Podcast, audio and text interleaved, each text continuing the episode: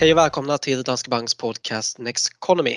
Idag kommer vi sammanfatta året och prata om att rebalansera portföljen inför 2022. Så vi kommer alltså gå igenom några händelser kan man säga under året och då börjar vi med årets Aktuellt. Och årets Aktuellt är inflation. Att vi skulle få inflation var kanske inte så konstigt med tanke på att vi gick från i princip nedstängda ekonomier 2020 till att öppna upp på riktigt här under 2021.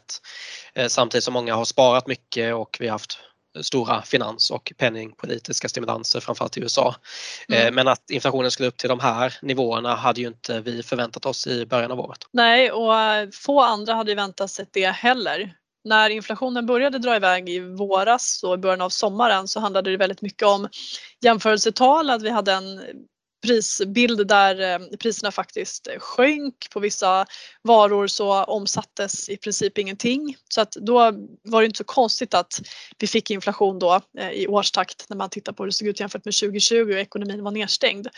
Sen eh, har ju den förblivit hög och eh, blivit betydligt högre än förväntat. Och tittar man på hur siffrorna såg ut i USA nu i november så hade vi en inflationstakt på 6,8 procent. Det är den högsta på nästan 40 år.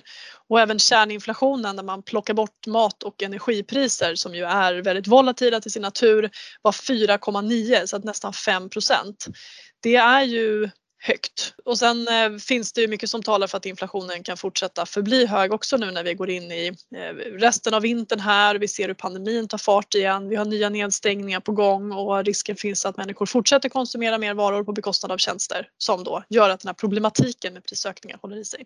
Mm. För det är det vi har sett. Vi har sett en massiv då efterfrågan under året och sen då inte ett utbud som har kunnat matcha den efterfrågan. Vilket gör att ja, har man ett eh, stort, eh, stor efterfrågan och inte ett stort utbud så kommer priserna stiga. Vi har ju också sett råvarupriser som har stigit och de har förts vidare till konsumenter och ja, mm. priserna har stigit. Priser på, på frakter och mm. även arbetskraft kostar ju mer. Speciellt i USA där vi har en annan lönebildning så har vi ju sett att även löneökningen har tagit fart. Mm. Och det är väl det som kan vara en källa källa till viss oro också för att det kan bli mer bestående den här inflationsuppgången. Precis. Och, eh, precis, och där har vi haft en del stimulanser i form av checkar till hushåll och så också så man inte känt samma behov av att ta ett jobb lika snabbt som de kanske hade behövt göra om de inte hade fått de där stimulanserna och om de inte hade kunnat spara så mycket som de kunde göra under 2020. Då.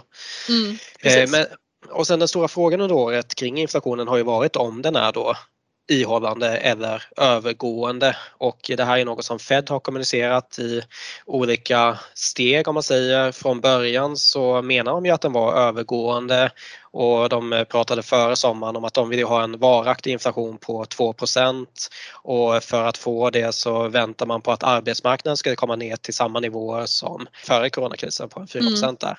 Mm. Men sen efter sommaren så kommunicerade man ju snarare att man hade nått upp till en inflation som var tillräcklig för att man inte skulle behöva få ner arbetslösheten utan då började man prata om tapering och eh, sen så sa man ju också då att man kommer börja dra tillbaka de här stödköpen med 15 miljarder i månaden så de ska vara tillbaka dragna från, äh, fram till juni. Då. Mm. Eh, och sen senaste nu så har ju Jeremy Powell ganska nyligen gått ut och sagt att det är dags att begrava det här begreppet transitory då när man pratar om inflationen. Och mm. nu får vi alltså ett nytt besked i morgon. Vi spelar in det här tisdag den 14 december och då får vi se om de kanske utökar återdragningen av de här stödköpen också. Och det är ju högst sannolikt med tanke på vad Powell har sagt under sina tal den senaste tiden. Han var ute och flaggade för att man kan komma att avsluta stödköpen några månader tidigare. Så att det skulle kunna handla om april, att de är klara redan då. Och dessutom så har man ju tidigare sagt att räntehöjningar är inte aktuellt förrän stödköpen är avslutade.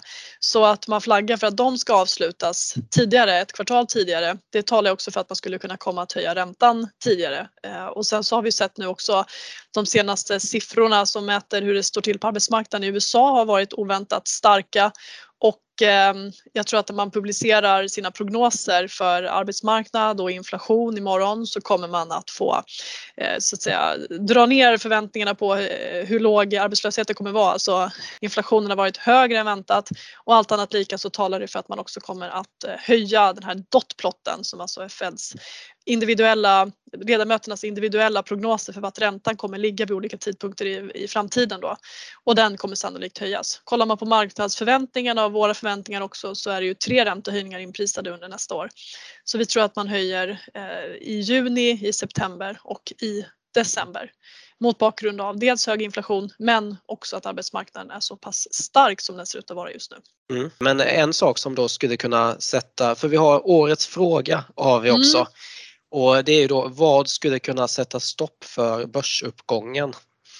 Och eh, där skulle ju det kunna vara en sån sak just att eh, Fed kanske drar tillbaka för tidigt eller eh, framförallt då kanske börjar höja räntan snabbare än vad marknaden mäktar med så att säga. Ja, det får man väl nästan kalla ett policymisstag då om Fed går för hårt fram så att man knäcker konjunkturen och med det då framkallar också eh, ras i tillgångspriser som på börsen till exempel. Så inflationen måste man ju definitivt säga att det är en risk därför att den kan göra centralbankerna eh, stressade och tvinga dem att ta till hårdhandskarna för att stoppa de här prisökningarna då. Så det är definitivt en risk. En annan ehm, är ju ändå så pandemin. Jag eh, tror inte att den kommer sätta stopp för börsuppgången så att den framkallar börsras som vi såg under 2020. Dels därför att vi har lärt oss att hantera den bättre, alltså både rent praktiskt men också förstås genom hur vi behandlar den och genom vaccin. Vi har lärt oss hur man gör för att jobba hemma. Vi slutar inte konsumera. Vi vet att världen inte går under utan det är vissa branscher och tjänster som fortsatt har det tufft då. Men vi har inte samma risk för nedstängningar nu. Fortfarande så kan det ändå komma nya mutationer. Eh, omikron är ju den senaste som vaccinen är mindre effektiva mot. Som tur är så verkar den ge mildare symptom men det kan ju fortfarande komma fler mutationer än så. Så att jag skulle ändå säga att pandemin kanske inte är det som, som knäcker börsen och framkallar en ny kris. Men däremot så kan det ju leda till motvind för tillväxten och att börsen också påverkas negativt då. Så att den ja. måste man ändå nämna tycker jag. Och sen också just det här om det är så att pandemin fortsätter vara ett bekymmer så kan det också leda till de här bekymren kring inflationen. Att det är fler som sitter, fortsätter sitta hemma och fortsätter konsumera varor istället för tjänster. Och just hög inflation kan ju också då vara negativ för tillväxten. Worst case scenario där är ju ett läge där vi får gradvis lägre tillväxt eller kanske snabbt fallande tillväxt på grund av att sentimentet försvagas, köpkraften urholkas av den höga inflationen och det ger så pass kraftig för, motvind för tillväxten att den blir betydligt lägre än förväntat samtidigt som vi har den här inflationen som är högre än väntat och centralbankerna måste strama åt för då hamnar vi i någon typ av stagflationsläge och det vi har ju spelat in en hel podd om vad det innebär. En annan sak som jag fick en fråga om nyligen det är ju så politiska händelser. Så vad händer till exempel om Kina går in i Taiwan eller Ryssland, Ukraina, eh, den typen av konflikter. Och svaret på det är ju att det här är ju någonting som är väldigt, väldigt svårt att allokera efter. Det är ju ingenting som marknaden tar någon större hänsyn till förrän någonting verkligen händer, om det händer. Eh, men det måste man ju också ändå säga att det är klart att det finns på kartan att vi har politiska konflikter som bubblar lite grann under ytan och som man inte vet hur det blir med. Men skulle någonting sånt inträffa, att vi får ett, ett krig eller någon typ av storskalig konflikt, ja då får man ju se över eh, hela allokeringen och det kommer alla få göra. Men som sagt, det är inte någonting som vi tar hänsyn till i den dagliga investeringsstrategin. Nej, men det här var i alla fall några olika risker som skulle kunna potentiellt få effekt på börsutvecklingen under nästa år. Det känns också som att det är en del som börjar se de här riskerna inför nästa år, att man också då kanske börjar gå ur marknaden lite. Och det där är ju någonting som vi inte rekommenderar, alltså när vi pratar om att gå övervikt och undervikt så handlar det om en liten del av pengarna. Alltså nu ligger vi ju neutrala då. Mm. Men eh, det, det, det, som gäller gäller fortfarande att tid på marknaden slår timing av marknaden. Så ju längre tid pengarna får jobba desto bättre. Så är det så att man funderar på att gå ur marknaden helt och ligga likvid för att man ska vänta på någon typ av nedgång så eh, ja, normalt sett så kommer du inte tjäna på det utan har du pengar som du kan undvara över en lång tidsperiod och du har rätt risknivå i portföljen som är anpassad för dig själv då ska du helt enkelt ligga investerad. Precis, så att över tid så har det alltid lönat sig att eh, vara på börsen. Sen så är ju kursrörelserna större där än om man till exempel köper en räntefond men det är ju någonting som man får vara inställd på och det hör ju till, till börsens natur att det går upp och ibland så går det ner. Vi har perioder med turbulens. Det är någonting som man ska vara inställd på. Det finns alltid risker också. Jag menar oavsett eh, när vi tittar tillbaka alla dagar under varje år så tror jag att man skulle kunna peka på risker som skulle kunna orsaka turbulens på börsen. Så det finns alltid. Ibland är de fler, ibland är de färre, ibland är de väldigt stora, ibland är de förhållandevis små. Men risker finns det alltid och man kan inte lägga för mycket tid och kraft på att fundera över dem om man är en långsiktig investerare utan då är risken bara stor att man går bort sig och eh, urholkar avkastning istället för att skapa mer värde. Mm. Och nu har vi fokuserat lite på de som har gått ur marknaden potentiellt med eh, pengar. Nu ska vi fokusera på de som tar för mycket risk med sina pengar. För vi ska prata om rebalansering och eh, är det så att man har tagit på sig mycket risk under de här fina månaderna, ja det är ju snart två år då som vi haft en börsuppgång sen coronakrisen, då är det ju bra att komma ihåg att det är först när risk möter negativa händelser som man vet egentligen vad risken får för effekt på portföljen. Jag tycker om ett citat av Howard Marks där. Han mm. skriver att en bra byggnad klarar jordbävningar, en dålig byggnad gör inte det men det är först när jordbävningen kommer som man vet vilken byggnad som är vilken om man kollar mm. på byggnaden utifrån. Då. Ja. Eh, så Ja, men jag tycker det. Så just det här då att har du en del av portföljen som har gått väldigt starkt så kan det vara värt att då sälja av lite av den och eh, investera i resten av portföljen. Mm. Sen är det ju alltid svårt att veta vad som är lagom hög risk är. Men man ska kunna sova gott även efter en dålig börsdag eller en dålig börsvecka eller för den delen månad. Och det viktigaste styrande faktorn här handlar ju om tidshorisonten, det vill säga när behöver du pengarna och hur långsiktig är du? Men sen också förstås hur stora kurssvängningar tål du och hur mycket klarar du av att förlora i worst case scenario det där om att sova gott, det var faktiskt någonting som JP Morgan sa till sin vän en gång, alltså finansmannen JP Morgan då. För mm. hans vän frågade honom, han sa att han var orolig för sina aktier då och då gav ju JP Morgan tipset att eh, sälj ner aktierna tills du når sömnpunkten. Mm. Det var det han mm. menade. Mm. Så eh, sälj ner aktier och köp räntor tills du når sömnpunkten. Ja, men jag tycker att det är ett eh, tips som man faktiskt kan fundera på själv också. Jag menar, det är ju lätt att märka om man har några dåliga börsdagar för det får vi ju då och då. Är man väldigt, väldigt stressad och sitter och hovrar över säljknappen, ja men då kanske risken är lite hög så ska man ta ner den en aning. Mm. Men sen är det ju lätt att eh, också att man kanske då har dragit upp risken under den här perioden när börsen har gått bra. Vi har en tendens att komma ihåg det som hänt i närtid och har det gått väldigt bra, börsen stigit stabilt, ja då förväntar vi oss att det kommer fortsätta och det kan man se också på avkastningsförväntningarna bland privatsparare som är betydligt högre än de avkastningsförväntningar som institutionella investerare har, eh, inklusive vi. Vi har ganska låga avkastningsförväntningar men tar man ett tvärsnitt av vad retail-investerare svarar i en sån här enkät så ligger den långt, långt över eh, vad den förväntade avkastningen är när man stoppar in det i en modell som vi använder oss av till exempel. Mm. Och eh, vi ska komma in på utvecklingen för olika marknader för eh, det har ju, eller ja, som alltid så kommer olika tillgångar, olika regioner, olika sektorer utvecklas olika under året. Och det har vi ju sett i år också. Om man kollar på regioner så är ju kanske den den stora som har gått eh, dåligt i år det är ju Kina och som ju har tagit ner tillväxtmarknaden med sig då. Mm. Och eh, Kina och Brasilien är ju faktiskt de två marknader som har gått sämst och Kina har ju problem i fastighetssektorn. Vi har lägre tillväxt eh, till följd av det men också därför att man under en period har dragit ner på stimulanserna efter den här kraftiga återhämtningen under fjolåret. Och det spiller ju över på andra tillväxtmarknader också, bland annat då Brasilien som exporterar väldigt mycket råvaror till Kina så att en anledning till att Brasilien går dåligt är faktiskt Kina trots att de ligger i helt olika delar av världen. Men sen har vi även andra problem i, i Brasilien i form av politiska problem och en illa hanterad pandemi av presidenten.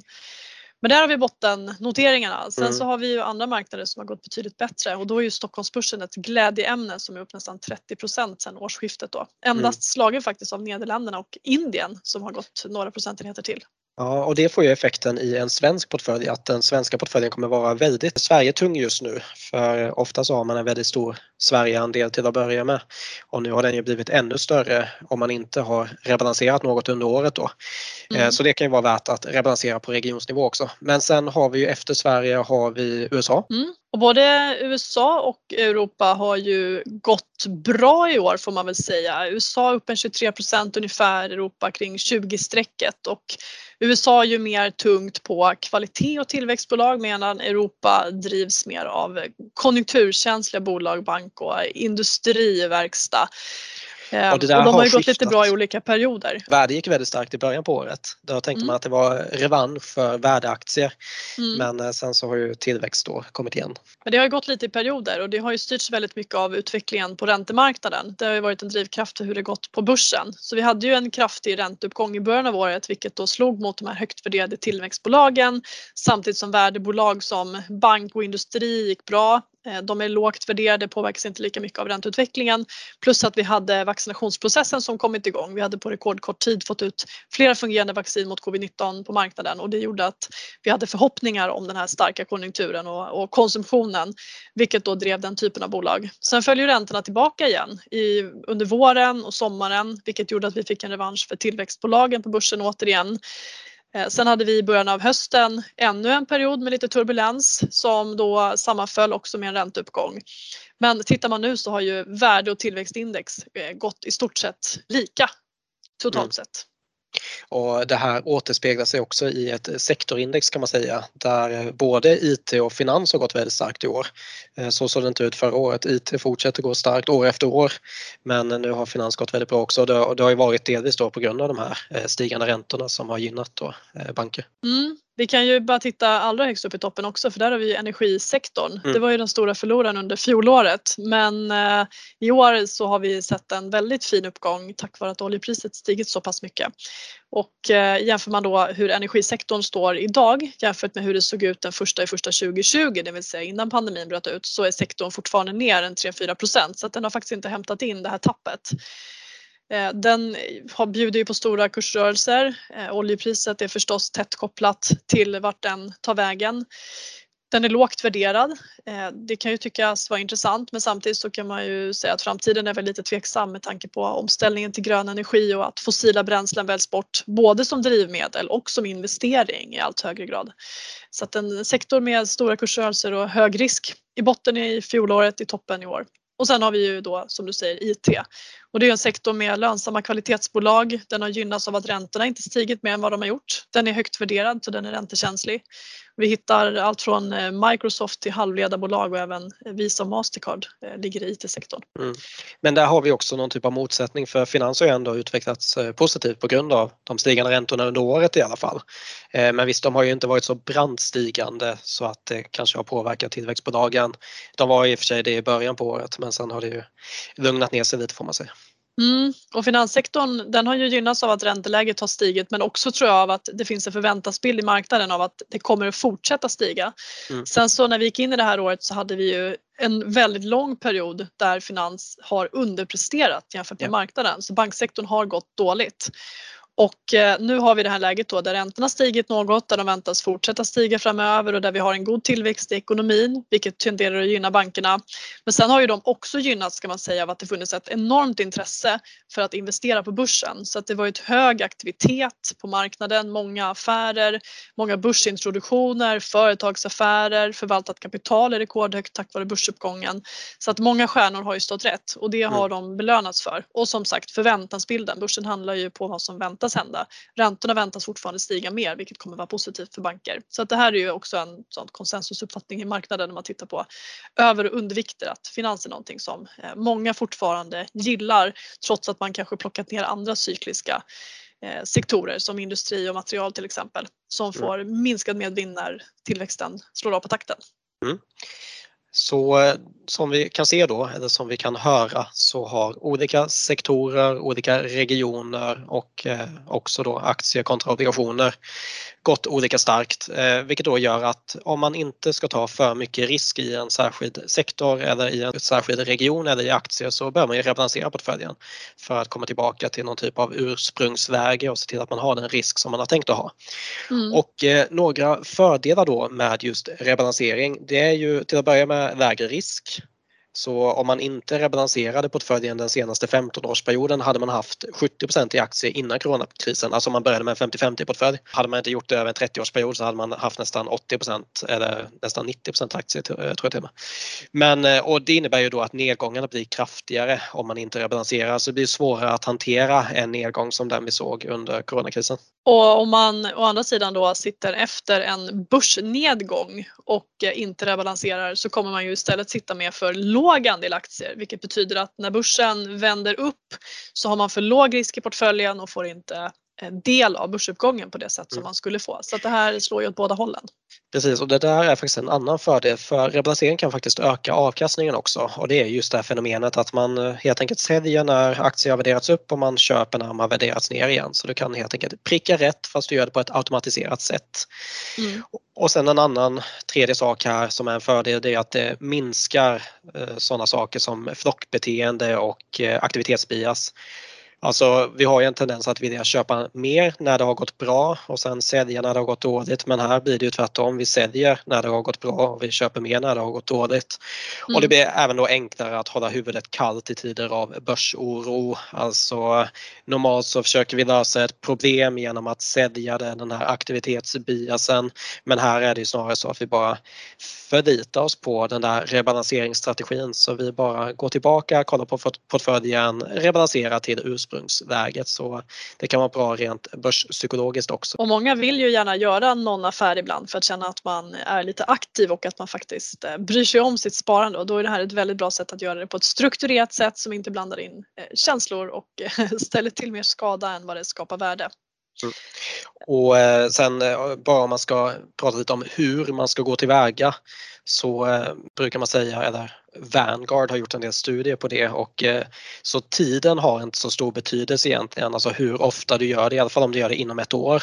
Och samma sak om man kollar på procentsatser från 0 till 10 procent, alltså om man då går tillbaka till ursprunget när det har gått 5 eh, ifrån eller 10% ifrån. Det har inte så jättestor betydelse för risk och avkastningen för portföljen. Så eh, årsvis eller max 5% från ursprunget kan vara ganska bra som tumregler eh, just när man då ska välja att rebalansera. Eller om man då har någon typ av förvaltningslösning så kommer det ju ske automatiskt om man köper en blandfond eller så. Mm. En annan sak som jag bara skulle vilja kasta in här vad gäller utvecklingen på marknaden så har vi ju någonting som egentligen är lite ovanligt och det är ju att småbolag har gått sämre än stora bolag. Över tid så tenderar ju småbolag att eh, utklassa storbolag faktiskt om man tittar på historisk avkastning. Men sen vet man ju också att i perioder då där riskaptiten sjunker, där risken för lågkonjunktur ökar och eh, marknaden går ner, då tenderar ju småbolag att gå ännu svagare av flera skäl. Men i år då, trots stark riskaptit och stark återhämtning i omvärlden så har småbolag faktiskt gått sämre. Jag tror delvis så handlar det om att småbolag gick så extremt starkt under fjolåret. Så att storbolagen har helt enkelt tagit lite revansch. Men sen så har vi också en del bolag som ligger i storbolagsindex som har gynnats av det som har hänt i år och tittar man på den svenska börsen så hittar vi till exempel ja, några tillväxtbolag som ligger högt upp i toppen i storbolagsindex men också fastigheter mycket fastighetsaktier och även banker som ju väger tungt i index. Så att för svensk del så är det också en effekt av att storbolagsindex är finanstungt och det har ju varit en sektor som vi konstaterat har gått bra, inte bara i Sverige utan också globalt. Men det tycker jag är en, eh, lite eh, intressant och faktiskt ganska ovanligt om man tittar på hur det brukar se ut under mm. börsår historiskt. Bra, då har vi gått igenom det här med hur olika regioner, olika sektorer stora versus små bolag har utvecklats under året och eh, vikten av rebalansering när det mm. faktiskt är så att olika tillgångar utvecklas olika. Då ska vi gå vidare till årets studie.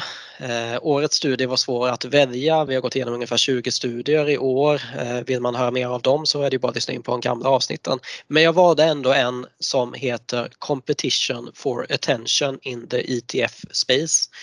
Och det har väl att göra med att eh, saker känns ganska heta från och till och de gör ju det när börsen har gått starkt under lång tid.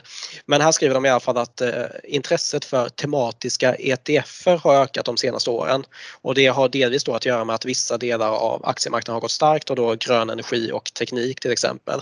Så när något går starkt så ökar intresset eh, men problemet är bara att ökat intresse tyvärr brukar sammanfalla med sämre avkastning. Och här har de då studerat tematiska ETFer, hur de har gått efter lansering under åren 1993 till 2019 och då jämförde man 554 breda ETFer med 526 tematiska. Skillnaden är att de breda då följer ett brett index och de tematiska är helt enkelt då fokuserade på någon typ av tema. Mm. Och det visar sig då att de tematiska i genomsnitt underavkastar breda ETF med ungefär 4 procentenheter per år riskjusterat de följande fem åren efter lansering.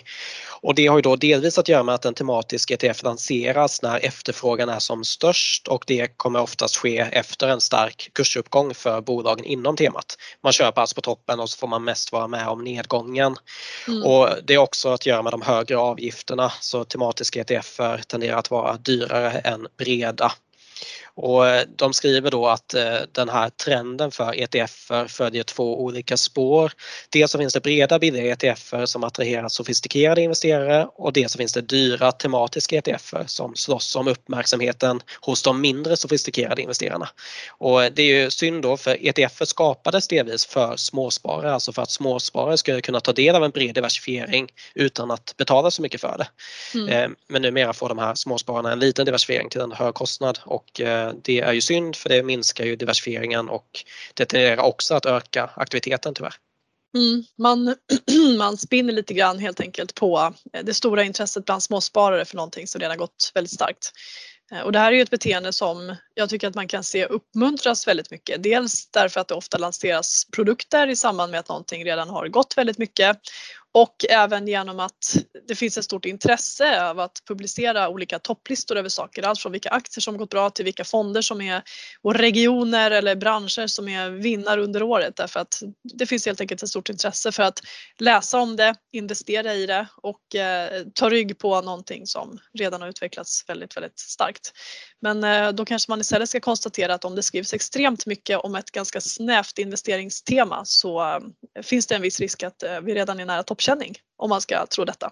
Ja men exakt och det här var alltså årets studie då.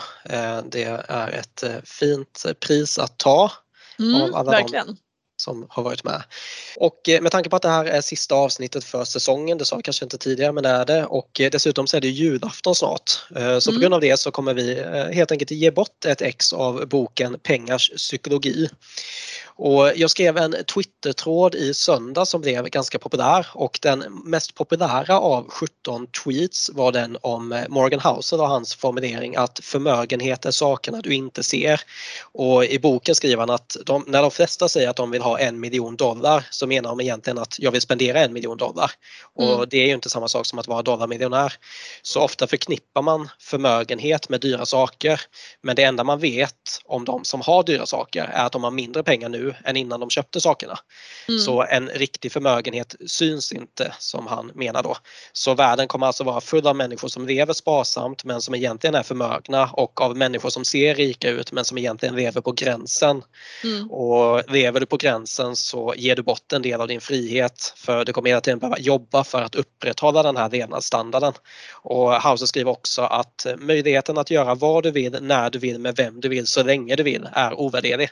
Det är den högsta utdelningen som pengar ger och mm. det ligger något i det där. Verkligen. Men det är alltså Pengars psykologi retweetar det här avsnittet fram till fredag. Och mm. så har vi en nyhet också. Det är att vi kommer börja publicera avsnitt varje vecka efter nyår.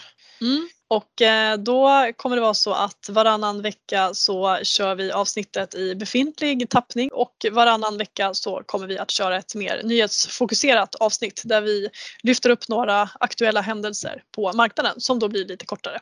Precis och det kommer att vara en blandning. Vi kommer inte släppa det här formatet helt. Alltså det kommer ju vara både nyhetsbaserat men det kommer också vara en del evigt aktuella grejer för jag måste ha något att säga också.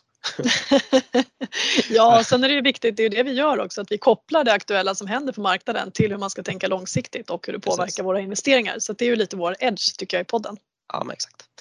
Bra, med det så kommer vi helt enkelt börja avrunda nu och eh, ni får när som helst eh, gärna ställa frågor antingen på Twitter eller i vår avsnittsbeskrivning. Där har vi ett frågeformulär och eh, gå gärna in på nexteconomy.se också det är vår nyhetssajt och där hittar ni både poddar, filmer och bloggar och nyheter om börsutveckling, vad som händer i ekonomin och mycket annat spännande. Så nexteconomy.se.